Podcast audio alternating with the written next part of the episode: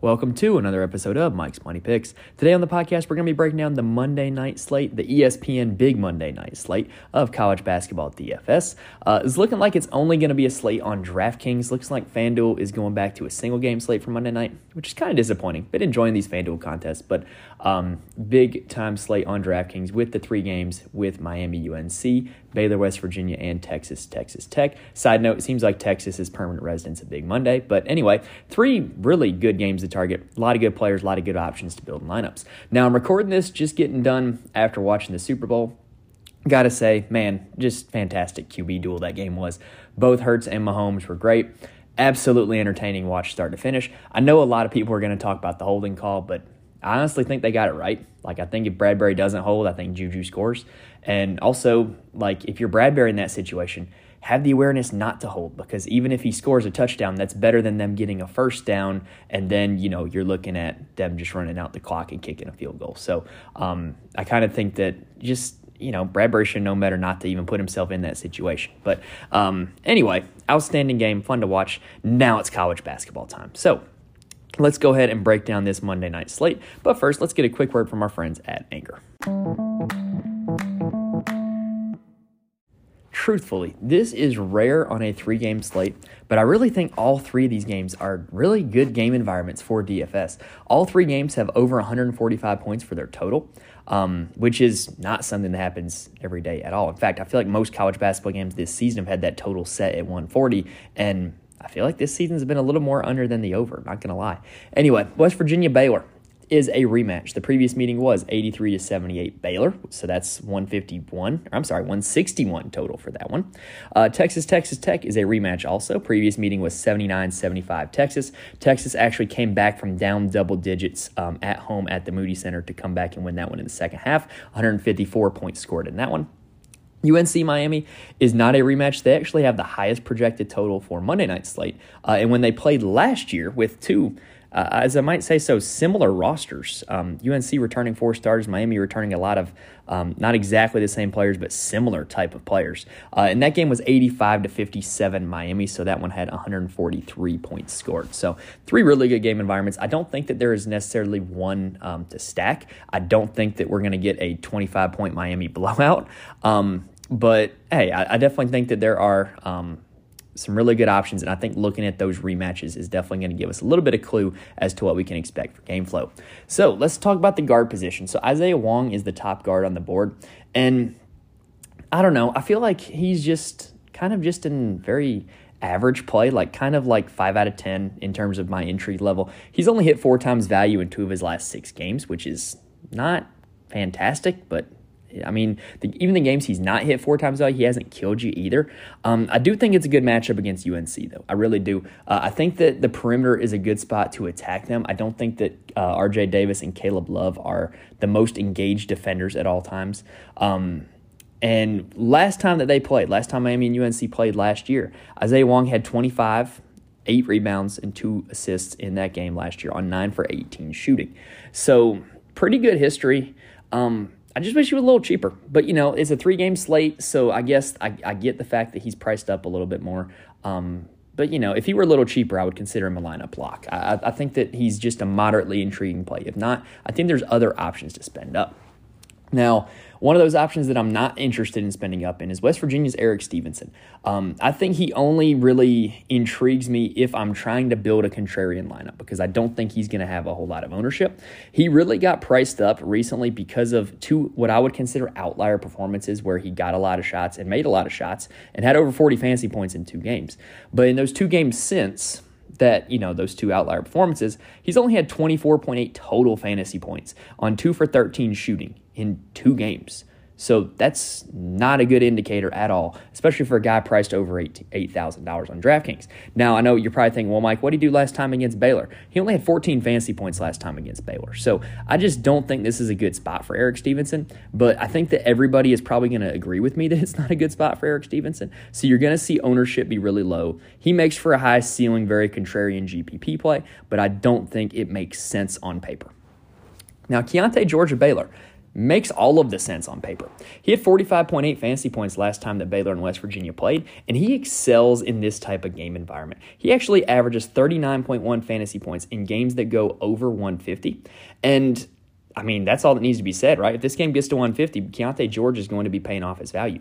Now, another similar player to Keyonte George, Marcus Carr, just put up 33.5 points against West Virginia in a blowout win on Saturday in the Moody Center. And so I think that, you know, looking at the similar performance of Carr, looking at the performance of George, everything points to George having a good night against West Virginia. And I think he's probably the best on paper play of the 8K guards. Now, heading on down a little bit, RJ Davis and Kevin Love, or I'm sorry, RJ Davis and Caleb Love, that would be weird. Um, RJ Davis and Caleb Love were both bad last year against Miami. They combined for 5 for 22 shooting, and I just don't think that the perimeter is where you attack this Miami team. I think they're more vulnerable down low. More on that later. And so I just, I'm not really interested in either of the two of them. They both can give you a ceiling game on any given night, which makes them viable to play in GPPs, but I just don't see it. I, I'm just not there on either of those two guys. I think there's other better options. Marcus Carr, of Texas, has back to back games over four times value, and he hit four times value last time against Texas Tech. His usage rate's incredibly high, has the ball in his hands a lot. Great cash game player. Haven't seen him have a real ceiling game in a while, um, but I could see it happening against Texas Tech. Uh, definitely, I think he's a solid play in all formats. Adam Flagler, Baylor, to me is a solid, solid cash game play super consistent, super high floor, but I think he lacks the true upside to be a guy who wins you a GPP. So I would probably only stick to him in cash game formats. Now, a guy that I like in all formats is Jordan Miller, Miami. Six of his last eight games have been over 30 fantasy points. He's got a good tempo matchup against North Carolina, and he doesn't need to score the basketball to be successful for us in fantasy. He does a lot with rebounding, gets some assists, gets some steals and blocks as well, and just solid, solid option. I think he's playable in any format. He's consistent. He's shown upside. Just I, I really like Jordan Miller for this Monday night slate. Now for the Texas Tech guards, I got to be honest, I can't figure out why Jaylon Tyson is priced ahead of De'Vion Harmon. Both have seen increased usage since Pop Isaacs went down with injury, and I have not seen any indication that Pop Isaacs is going to be back for this game, so I would expect that to continue. But even with them both seeing increased usage, De'Vion Harmon's been the better player. Like he's scored more fantasy points, he's gotten more shots, he's been more efficient with his shots. Uh, I just think De'Vion Harmon has been better, and I don't get why Jaylon Tyson's priced up higher. Now, the one thing Tyson does have going for him is that he had 31 fantasy points last time Texas and Texas Tech played, and that was even with Pop Isaacs playing. So maybe, just maybe, Jaylon Tyson is the more matchup problem for Texas. I don't know. I, I, just I would be more intrigued to play Harmon than Tyson. I do think it's a good environment. I'm probably about a five out of ten on both of those two guys. Nigel Pack of Miami, high ceiling play in the 6K range. We've seen him have big scoring outputs before when he was at Kansas State. We've seen him have a few at Miami. Um, this Carolina team that pushes the tempo and is not really great on the defensive end at the guard spots. I think solid spot for Nigel Pack to be a fairly high ceiling play. Now, another guy that I do like on this slate is Sir'Jabari Rice of Texas. What I really do like about him is that he averages almost one fantasy point per minute. He's a Longhorn six man. He comes in, plays with great energy. If you've never watched Texas play, the announcers will say this the second he gets in the game. As a guy who watches Texas every game, it's almost getting annoying, but because he's like our guy, it kind of does feel better. He's got one of the best shot fakes in college basketball, and he's just really crafty and he knows how to get to the basket. He knows how to draw fouls. He knows how to make shots. Like he's just a really solid basketball player, really fun to watch, plays with great energy, and he doesn't need a lot of minutes for us to be successful in fantasy, and he does more than score. And if you're looking at his game log, he's had over 30 fantasy points in three of his last four. And the last game against Texas Tech, he's had 34.5 fantasy points, which was his best fantasy performance of the season. Everything on paper points to a good night for Sir'Jabari Rice of the Texas Longhorns. Of all the WVU guards on the slate, I would probably be most likely to play Kedrian Johnson. I, I just think he has the right combination of upside and stability. Um, you know, Stevenson's been priced up way too much. I don't think Toussaint is a very consistent performer at all. And I think Kedrian Johnson's probably the guy I would play out of all of them, but it's a situation that you can avoid altogether. Also in the 5K range, I think this is a good Wooga Poplar game for Miami. He's a guy that is just one of your designated perimeter defenders, and they're going to stick him on either RJ Davis or Caleb Love. and he's going to guard them pretty much minute for minute. And so you're going to see a lot of minutes out of Wooga Poplar. Uh, and I think that, you know, with minutes on the court, come more production. He's one guy who's actually very correlated with his minute total and his production. So I think this is a pretty good spot for Wooga Poplar. Now, Tyrese Hunter, in my opinion, you're going to have a lot of people who are out on him after his kind of dud performances recently, but he's so talented and he's so good at basketball. I know the good fantasy performances are in there. And I think that he has upside because we've seen him do it in the past at Iowa State. We've seen him have good games at Texas. Uh, I, I, know the upside is in there. I think he makes a lot of sense as a GPP play, but it's definitely not a stable play whatsoever. He's also a guy that I would not pair with Sir'Jabari Rice. Um, it seems that when Rice has good games, or when Hunter has not so productive games. And so, like when you look at the game logs, it's why Rice has been doing so well in his last four games, is because Tyrese Hunter has not. Um, so they kind of counteract each other. I would not pair them two together. Um, I do think that Hunter, he's a GPP option. He's got some upside, um, but just know when you play him, you're not getting any sort of safety. He could give you another eight point performance like he has. Langston Love is another player for Baylor who excels in high scoring games, and this is going to be one of those. He is one of my favorite value plays on the evening. Speaking of other value plays, um, Pop Isaacs of Texas Tech is really the main injury to monitor on this slate. I believe he's going to continue to be out. I haven't seen any indication that he's any close to returning. Uh, and so those minutes have been going to Lamar Washington and D'Maurian Williams. Um, Washington was a little bit more successful last time out, but D'Maurian Williams really kind of came onto the scene last game for the Red Raiders. I wouldn't mind either of those two for their price tags. Puff Johnson of Carolina is intriguing. He has dual eligibility, and he's starting to play more and more minutes after, you know, I believe he missed two games. Um, but, you know, they're ramping up that minute load. He gets dual eligibility. To me, he's a solid wing that they can throw out there against Miami. Um, and I think that he has a good chance at paying off four times value for his price tag. And then if you want to go really contrarian, really good GPP plays. Arterio Morris of Texas. He is the blowout king for the Longhorns. When they win games big, he gets a lot of minutes because he's a freshman and they want him to develop. And so if you think that they happen to smash Texas Tech, which honestly, the way the season is trending for Texas Tech is kind of a possibility, um, then he's a really intriguing GPP play, in my opinion. All right, that does it for the guards. So let's take a quick breather and then let's break down the big fellas. At the forward position, the top option Monday night is going to be Armando Bacot of North Carolina. And look, he's going to be popular, and I kind of get it. He hasn't been great recently. He hasn't hit four times value in his last five games, but the matchup against Miami is what is going to bring a lot of ownership to him. I think that matchup's an absolute smash spot. We've seen Miami, who plays a four guard lineup, get punished by bigs time in and time out. And what better big to do the punishing than Armando Bacot, who gets a lot of points and a lot of rebounds and sees a lot of usage. Even in the blowout loss last year against Miami, Armando Bacot had 15 and 12. And what I think is also kind of important to note is that teams have been successful playing two bigs against Miami. You know, there's kind of guys that they can just kind of sag off of and, you know, not really have to put a whole lot of intensity in guarding on the Miami offense. And so playing two bigs has been a viable strategy. Duke did it and was pretty successful with Filipowski and Dereck Lively in their first meeting. Uh, and so I think Pete Nance is in play for this one as well. Um, I wouldn't necessarily say that Nance is like a contrarian play to Bacot because I think they kind of work – a little bit in conjunction. They don't really kind of exclude each other. Um, so I would probably be more inclined to play Bacot, but I do think Nance is also an option if you want to try to um, maybe gain a little bit of leverage on Bacot. Now, on the other side of the ball in this game is Norchad Omier of Miami. Um, I don't think it's the best matchup for him uh, going up against North Carolina. Um, Omier is a guy who excels on using his strength down low. He's not very tall, he's not very long, but he's very strong and he's a very good rebounder. Um, so not the best matchup going against a guy who is, you know, in Armando Bacot, a little bigger, a little taller, a little stronger. Uh, but I don't necessarily know if that matters or not. Like Omier plays really hard. He plays a lot of minutes, and I think he, I think he could still be in line for a solid fantasy performance, even though it isn't the best matchup on paper. Um, I would say he is more the guy that if you want to play contrarian off of Bacot, he might be the guy I would look to go to.